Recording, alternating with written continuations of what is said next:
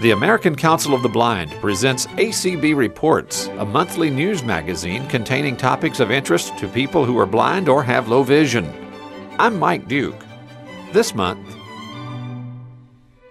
Meet Kim Charlson, the newly elected president of the American Council of the Blind and the first woman to hold that office. And Lynn Cooper brings us part two of The Care and Feeding of Human Mirrors. Welcome to ACB Reports for August 2013.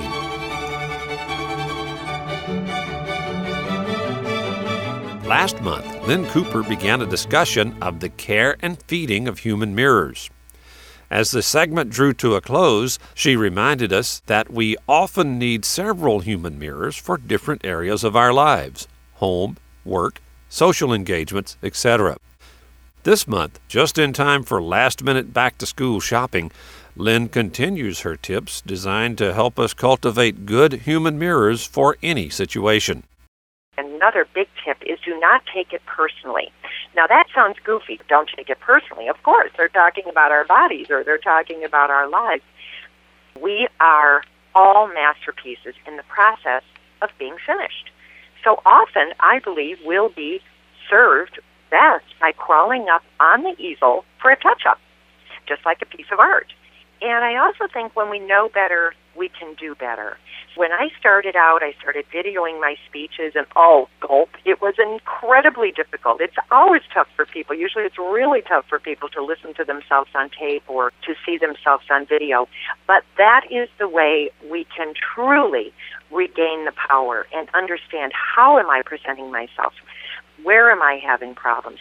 We can ask people to give us the positive. I think for people who are going to be human mirrors, that's very, very important to sandwich the negative that we see or the criticism with the positive. So please, as best as possible, do not take it personally. Separate yourself as best you can and consider that you are a masterpiece. You're just having a touch up. And don't be afraid to ask all of the human candidates to feel free to say no. We need to honor our human mirrors just as we are expecting our human mirrors to honor us. So if there's a situation where you're asking for feedback and human mirror doesn't feel comfortable, please honor that. Another tip is record or write the information that you've received for future reference human mirrors are all different. I have friends, and once again, having a visual impairment does not mean anything as far as having a human mirror. It means something different insofar as your needs and how you will use that information. But every human being goes through life getting feedback from friends and trusted individuals. So please don't feel that you are the only group who is using a human mirror. As I shared earlier with my girlfriend, everyone. This is a give and take. We go back and forth, candle, mirror, mirror, candle, all day, every day. Once again, recording or writing the information will help you honor the time because that person who is your human mirror may be working or managing a family, whatever they're doing, they may not be able to be contacted 24 7. So we really have to make sure that the type of care that you give to your human mirror includes honoring their schedule. Maybe they only have after work to offer you. Another tip is ask for detailed, concrete, specific mirroring, specific feedback. Overgeneralized feedback is fine, but specifics can be worked on. So if somebody says, well, you look nice, well, what do you mean by that? Do my shoes work with the jacket? Does my skirt work with the blouse? Is it clean? Is it pressed? Is it appropriate? Is it on target with what I'm looking for? How does my resume? We have to be very, very, very aware that overgeneralized feedback really is not going to help us. And remember, this is not somebody that we're looking to stroke our ego. If used properly, a human mirror is really going to be a very strategic tool. Another tip is close each human mirror interaction with a sincere thank you. Now, that may be an obvious, but I, I've seen that forgotten. Action steps should be given with time frames. I think deadlines are really important. If you have a shopping list, if you need alterations, If you don't know where to go for shopping or don't know where to go for alterations on your clothing, ask your friend or your colleague, the human mirror, to help you find such resources. Another tip is to honor the human mirror's time. And once again, I think I mentioned something similar earlier. Every second we give one another is a gift. So be respectful of boundaries. This is a very important part of caring for a human mirror. 30 minutes means 30 minutes. 4 p.m. is 4 p.m. We have to really honor the fact that what they are doing is worth respecting and is valuable. And is the human mirror able to continue in this capacity? Never a bad idea. You know, maybe after every session, say, Are you feeling comfortable? Can we continue in this? Is it working for you?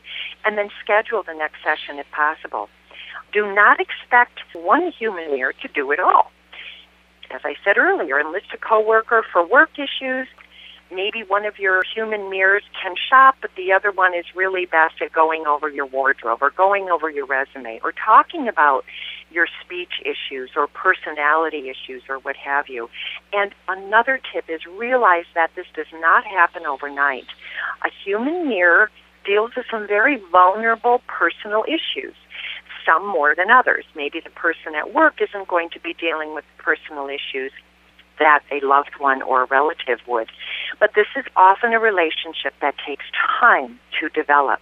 And if you are not fully clear on what was said and offered, ask for clarification. Don't feel bad about asking for clarification. Most people should be comfortable and at ease explaining something if you didn't understand it. Ask the human mirror to identify some positives. I think that's a really good place to start it's a boon for our self esteem, and it also offers a tangible benchmark for moving forward.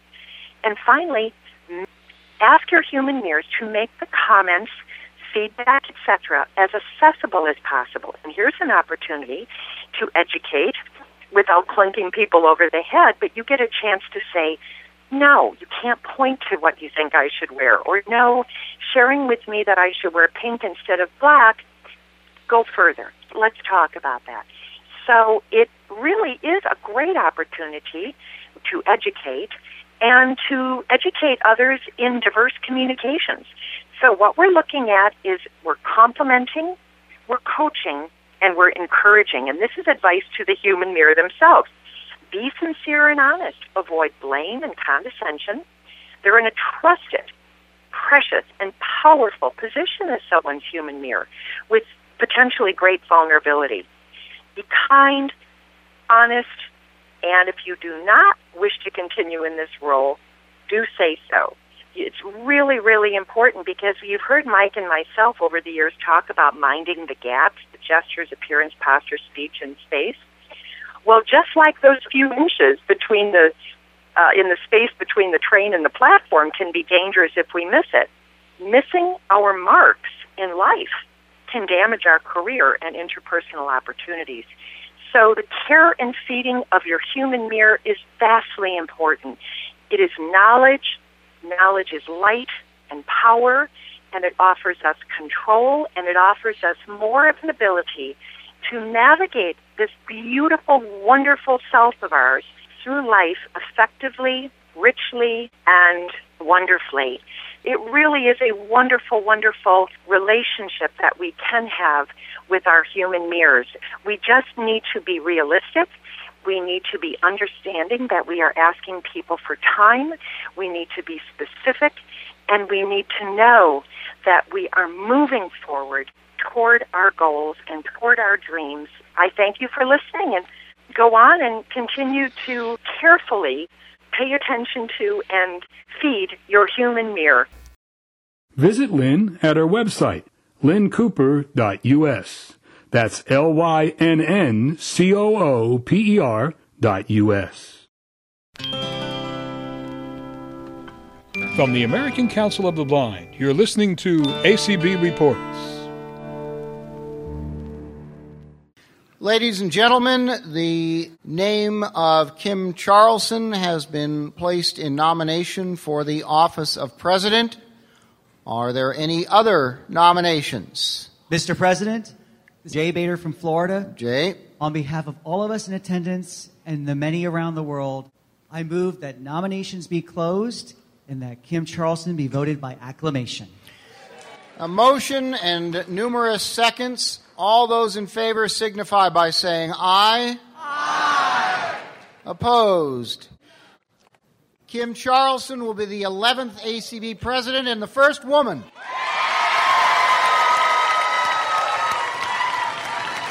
On Thursday, July 11th, Kim Charlson of Watertown, Massachusetts, was unanimously elected president of the American Council of the Blind. She joins us now to discuss her involvement in the American Council of the Blind and some of her goals for the organization. You are the 11th president of the American Council of the Blind and the first woman president, which in a way is somewhat surprising because there have been women involved in the organization since the beginning. Tell us about your beginnings in ACB and how that involvement ultimately led to your being president. You're absolutely right that many of the founders of ACB were strong women and I think it was kind of a sign of the times that we didn't see women rising to high leadership for quite some time in the organization.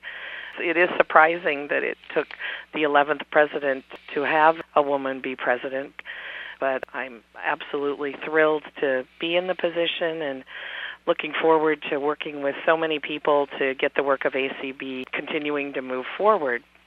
My first exposure actually to the American Council of the Blind was in 1972 at the Portland, Oregon convention. I was 14 years old, and I was on a panel at the ACB convention about people who had done an interesting job. The job that I had done when I was 14 was I served as the first blind person to work at the Oregon State Senate as a page. I was responsible for delivering messages and documents and bills and running all over the building, and that was my first exposure obviously not my last because in my community as I was going to high school, I connected with another strong female leader in our organization, Carol McCarl. She was my teacher in junior high, and she was certainly a mentor to me. And I got involved in the local chapter of the Oregon Council of the Blind. And I also organized a student group in Oregon and a guide dog user group in Oregon after I got a guide dog there. Then in the mid 1980s, I went to graduate school, got my master's degree in library science, and then eventually moved to Massachusetts, where I've been working at the Perkins School for the Blind at the Braille and Talking Book Library. I'm now the director of the Braille and Talking Book Library, and I've been doing that for the last 12 years. In Massachusetts, I also served as affiliate president here of the Bay State Council of the Blind, and I had served as president of the Braille Revival League and um, Guide Dog Users Incorporated. I also had opportunities to work with the Board of Publications. I was an elected member of the Board of Publications in the mid 1990s up to about 2001, and I served for two years as the chair of the Board of Publications and since 2007, I've been serving as first vice president on the board of directors, and I've had a number of responsibilities in that role as well. So you've got this strong involvement with the American Council of the Blind behind you, which has to give you a good foundation for the important, busy, and obviously daunting task of being the president. When you realized this was really going to occur, what was your thought? It never occurred to me that I would be unanimously voted in as president of the American Council of the Blind. And that was so awesome to me to have just this amazing outpouring of support and excitement and encouragement. And it's been very motivating and inspiring to me. I've heard from people all over the country phone calls, emails. I've received dozens of emails from people internationally as well about my election to the office of president of ACB. I was just amazed at some of the emails I've received from folks about how excited they are and, and their willingness to serve and help in the organization. And that's really so important.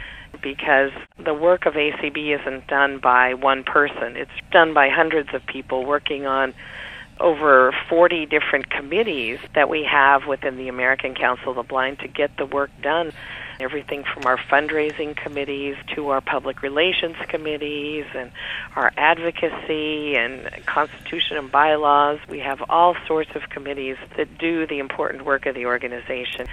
And right now I'm beginning to work on the process of reappointing and appointing people to serve on committees because that's one of the prescribed constitutional responsibilities of a newly elected president is to appoint committees and establish that infrastructure that is the support for the organization. Most of um, the next several weeks will be involved in making those appointments and talking to people and making sure that we get some opportunities for new people to begin to serve and learn how to work within the committee structure and grow within the organization and promote leadership and all the things that we really need to do to continue to be a growing, vibrant organization having had the advantage of working with most of the members of the board that you'll be working with now, and also as serving as vice president and working closely with uh, the former president, Mitch Pomerantz, you have a lot of knowledge about the organization's position on various issues and where we are in terms of making certain things become reality.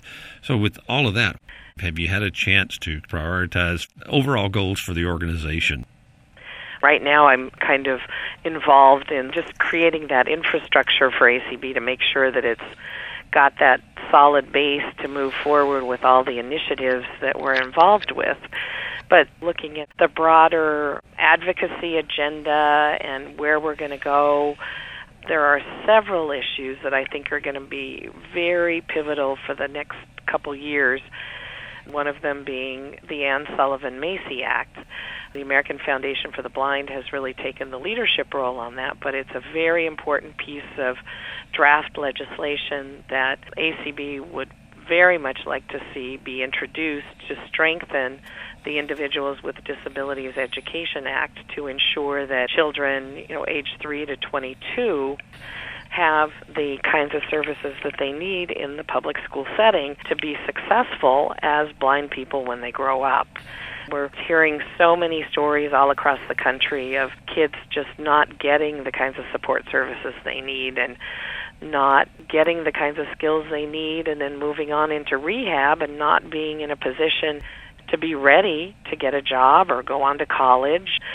So we really want to see some teeth put into the Individuals with Disabilities Education Act, and we're hoping to do that through the Anne Sullivan Macy Act.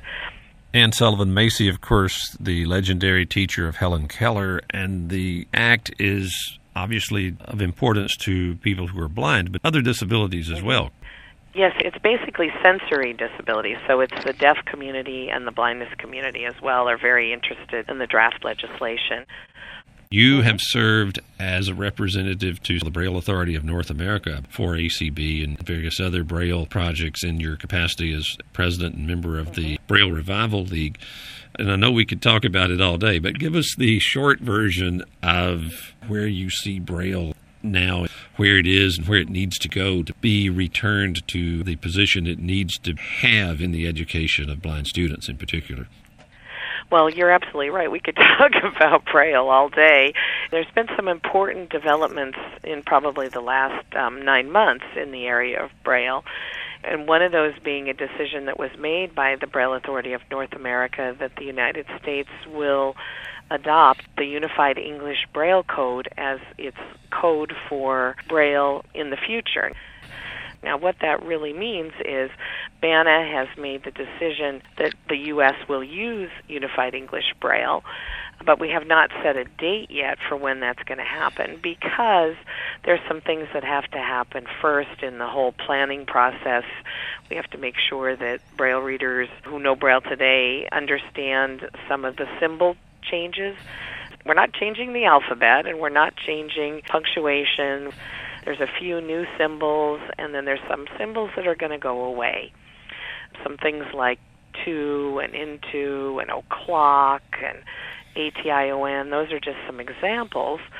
And Braille readers are going, oh, but I like those symbols. Well, Some of the problem and the reason that we had to take a look at Unified English Braille has to do with issues surrounding forward and back translation with the assistive technology that so many of us use with um, refreshable Braille displays and that students are using in the classroom to print out homework for their teachers.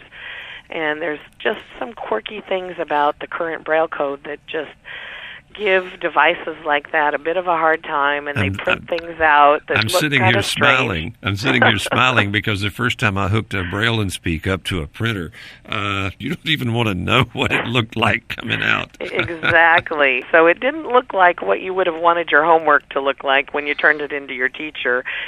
So some of the changes in the Unified English Braille Code will certainly help to make those kind of devices be able to print out and what we call reverse translate. It's also trying to streamline the Braille code because there's been a lot of criticisms about Braille in the past that it's complicated to learn. It's difficult to teach it to children, but it's always difficult to teach it to teachers. And if the teachers aren't learning it, then they're not going to be inclined to teach it very well. So it's going to simplify the rules to understand the code and make it easier for the devices. And that's a, a simplification. But what's going to happen over the course of the next year to year and a half is that BANA is going to start developing plans and creating a timeline for things like updating the instruction manual for Braille transcribers and working with university programs to make sure that the textbooks that are used by teachers of the visually impaired in those programs get updated to teach the teachers the new Braille code and to prepare materials for Braille readers so that they will understand what the changes are going to be in the code and give them opportunities to read materials written in Unified English Braille so that they will see that it really isn't much different to read Unified English Braille than it was to read the Braille they read today. And really, what we've been talking about for several years is a real decline in Braille usage around the country. The press picks up stories, we hear this often, you know, Braille is obsolete. Braille is irrelevant. People use technology to do everything. And I think any one of us who use Braille on a regular basis in our jobs, at our homes, know that Braille is not irrelevant and that we have to do everything we possibly can to change that perception that it's old school. You know, we don't need Braille anymore. We can just do everything with an iPhone or an iPad. And I just don't think my iPad is going to tell me how to make meatloaf when I'm trying to look up my recipe. You know, there's just some things that are tried and true that have been so successful with Braille especially you know when you're talking about children having the opportunity to learn to read, to write, to spell, to know their punctuation, all those things are critical for the children to really have the opportunity to learn braille and newly blind adults as well. That's definitely an issue that's really important and ACB passed a resolution last year that I really want to see become one of our priorities, and that is advocating for Braille on product packaging and over the counter pharmaceuticals. This is already done in Europe. They have a mandate throughout the whole European Union that um, grocery products and pharmaceutical products, you know, toothpaste and things like that in a pharmacy, not prescription medications, but over the counter, have the name of the medication or the drug or the product and the quantity or the milligrams or that sort of thing written in Braille. And if Braille was on stuff that we bought at the grocery store, it would be so much more relevant for everyday life, and people wouldn't be saying, oh, well, why do we need Braille? So I'm really hoping to advocate for this resolution to be one of ACB's priorities in doing our work. If the European Union and all the countries in the EU can make this work, there's no reason that the United States can't make Braille on packaging work. You're listening to ACB Reports from the American Council of the Blind. Our guest is ACB President Kim Charlson advocacy for people with low vision is also an important part of the organization.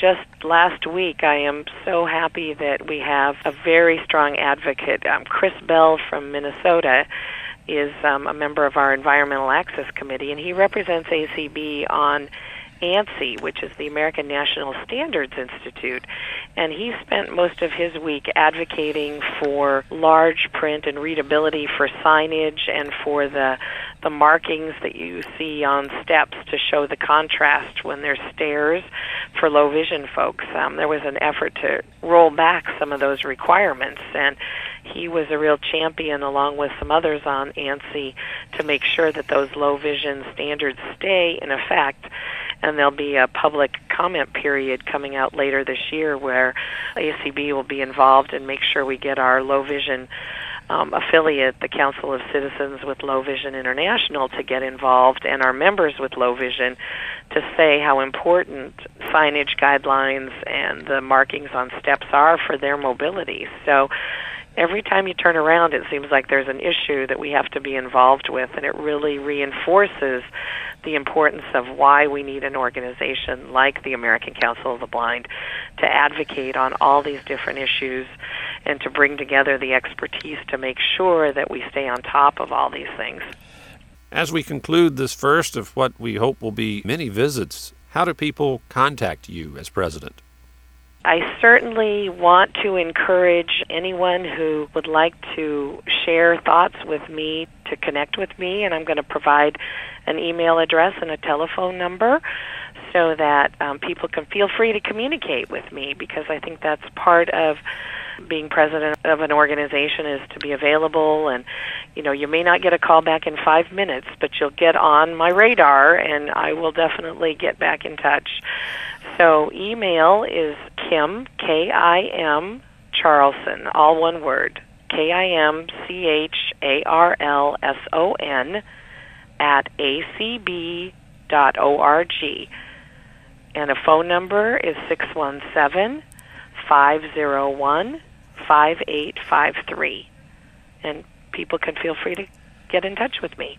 Kim Charlson, newly elected president of the American Council of the Blind, was recorded on July 22nd. You've been listening to ACB Reports, heard on radio information services nationwide, on Side 4 of the Braille Forum cassette edition, and throughout the world on acbradio.org. ACB Reports is produced at Radio Reading Service of Mississippi, a service of Mississippi Public Broadcasting. Send suggestions and comments about this program to reports at acbradio.org. Contact the American Council of the Blind online at acb.org or phone 800 424 8666. Thanks for listening, and please join us again next month for another ACB Reports.